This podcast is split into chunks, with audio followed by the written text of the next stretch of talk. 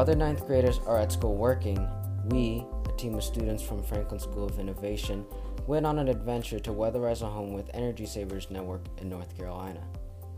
We learned of things about climate change and about the people behind Energy Savers Network. Energy Savers Network, or ESN for short, mobilizes volunteers to weatherize homes. One of the co founders of ESN is Brad Rouse, so we interviewed Brad and asked him to tell us about himself and what he does.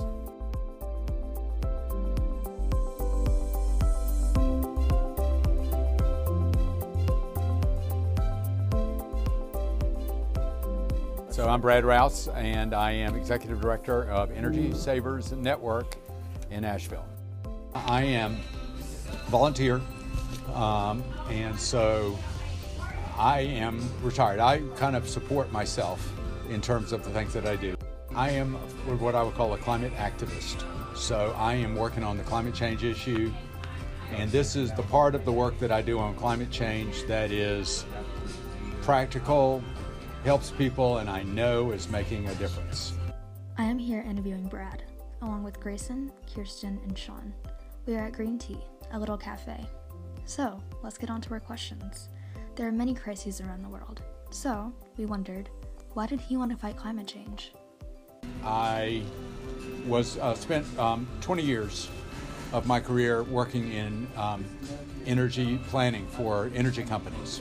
And I was working for basically the side that is trying to provide energy, but part of what we did in planning was to have to understand what the impacts of energy use were on the environment, and um, and, and to help our clients respond to the public's desire for a cleaner energy system. Um, I am um, happy to say that. I mean,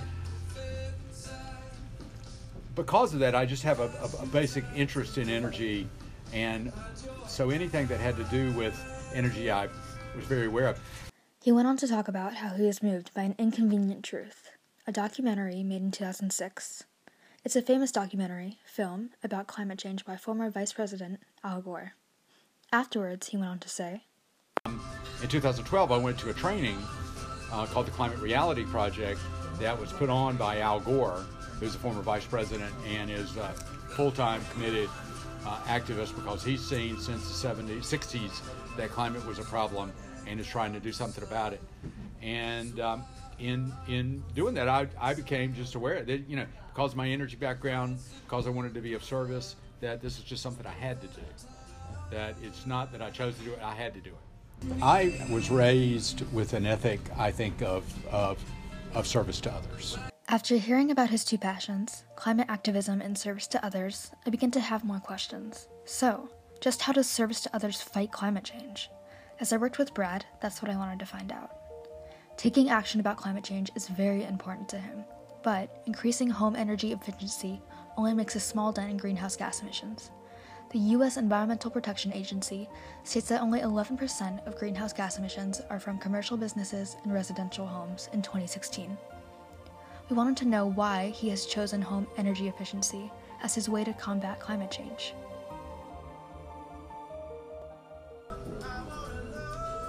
I, uh, my wife was in, is involved in service, and there's some organizations that do crisis relief, crisis uh, counseling and crisis support for low-income people. I would go out on cases with her, and basically what they do is they go into people's homes and they, what they do is they pay them money to get over a crisis. I can help these people save energy and make that less of a problem, plus help the environment at the same time.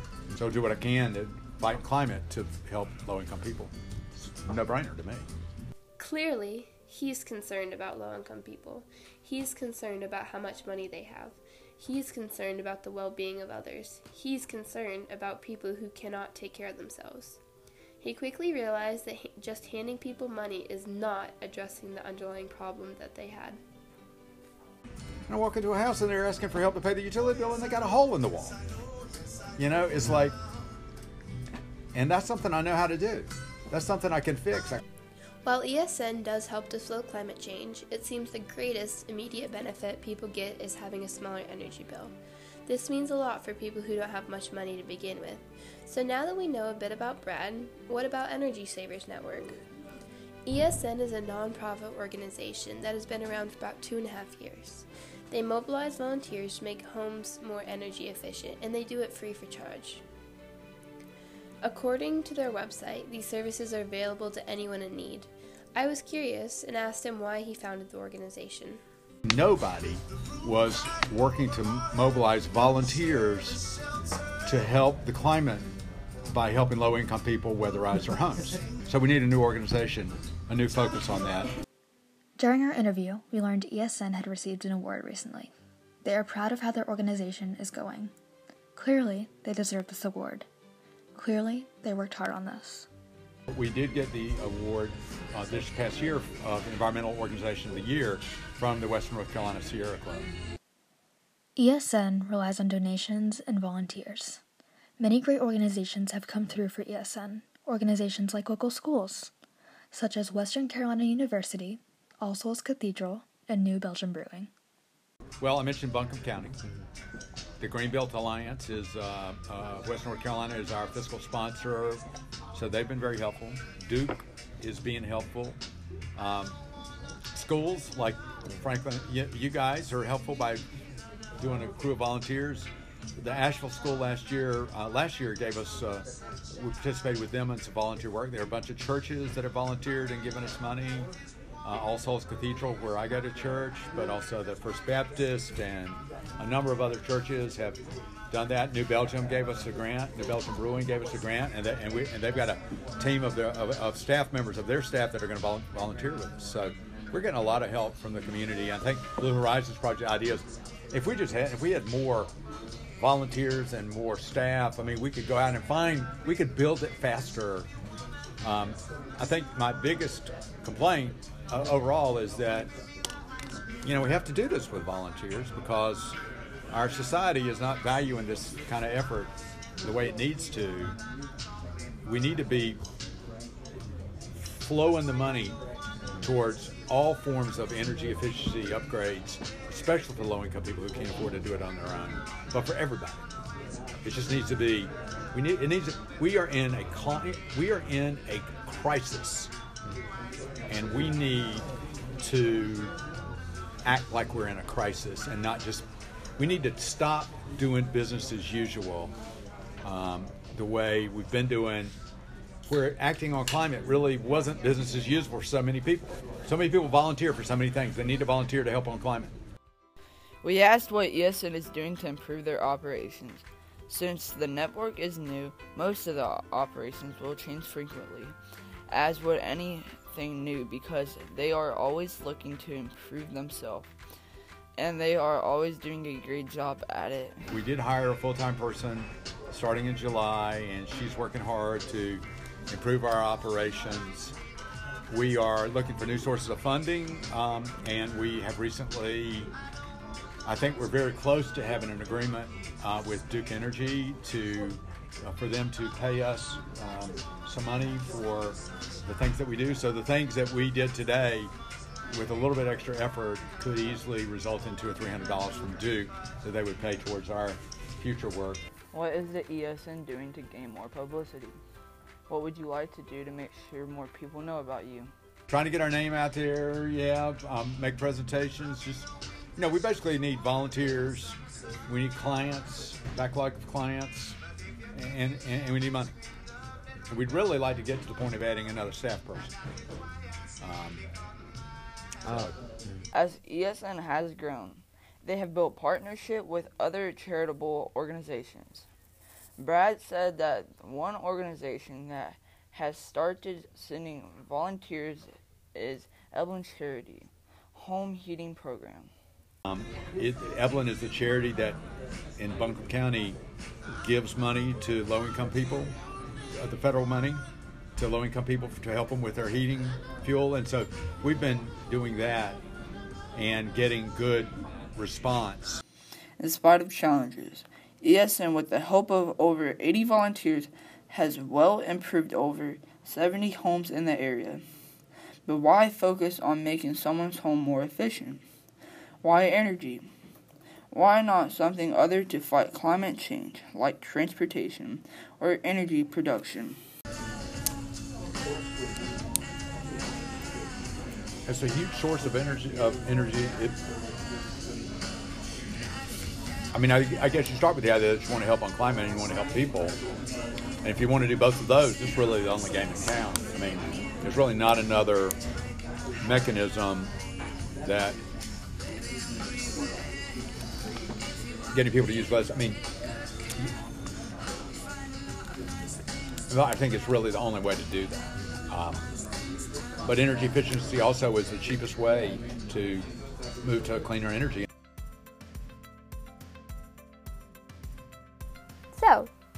Come this far describing BRAD and ESN and our early ideas about how it fits in the climate change picture. But we didn't describe the work. So, ESN is all about improving energy efficiency in homes, with an emphasis on low income families. But home energy efficiency improvement, what's that really mean? Well, here it means adding ceiling insulation, or insulating hot water pipes, using caulk and foam at windows, doors, and electrical outlets. It's about installing LED light bulbs. It's about using mastic, a gooey substance that later hardens up, to seal heating and cooling ductwork. That's some of what ESN does, along with other things when possible. Of course, there is more to home energy efficiency than that. Let's talk about the science of energy, heat, and how it moves. We're talking mostly conduction and convection. Conduction is about how energy moves through solid objects, like ceilings, walls, or hot water pipes. Insulation is the answer. Convection is how air moves through gaps. There are gaps everywhere, most people don't see them. Window gaps, door gaps, fixture gaps, sliding gaps. These gaps are what let heat escape. Caulk, mastic, and foam outlet pads put a stop to energy loss through convection. ESN's weatherization prevents all these kinds of energy losses. Still wondering if this kind of work can make any real dent in greenhouse gas problems? We did some more research, mostly on LED bulbs.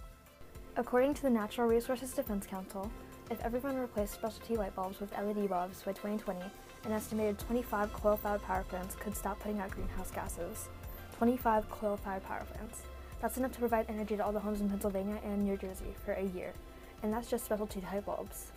According to the data analytics from IHS Markit in London, LED lights reduce an estimated 570 million tons of carbon dioxide in 2017. This reduction is roughly equivalent to 162 coal-fired power plants being shut down.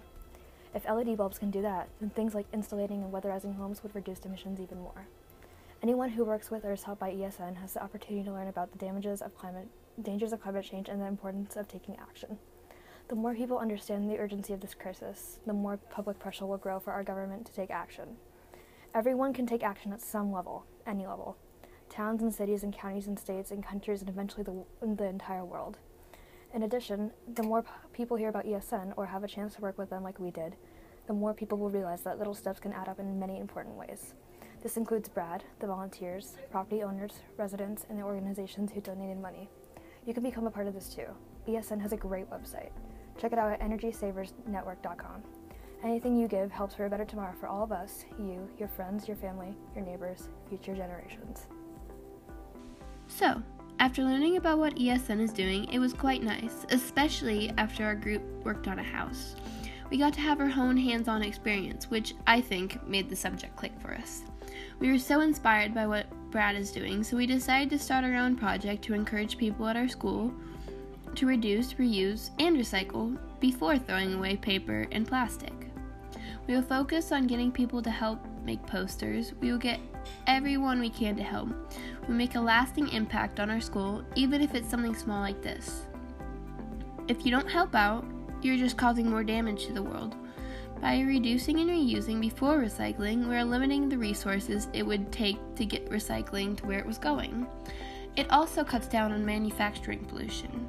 The Environmental Protection Agency has stated the most effective way to reduce waste is to not create it in the first place. As a result, reduction and reuse are the most effective ways you can save natural resources, protect the environment, and save money. Our main goal is to give people a general knowledge about this problem we have. Also, to give people a little reminder that just because you use your plastic water bottle once, you can fill it up again. With our group trying to get others to help out, we thought that the middle schoolers would perhaps like to lend a hand because middle schoolers usually like to invest and help out the older kids on what they're working on. We would love it if others supported our ideas and our classmates for a better tomorrow. We want people to have a knowledge about this subject because, like Ben Franklin says, an investment in knowledge always pays the best interest.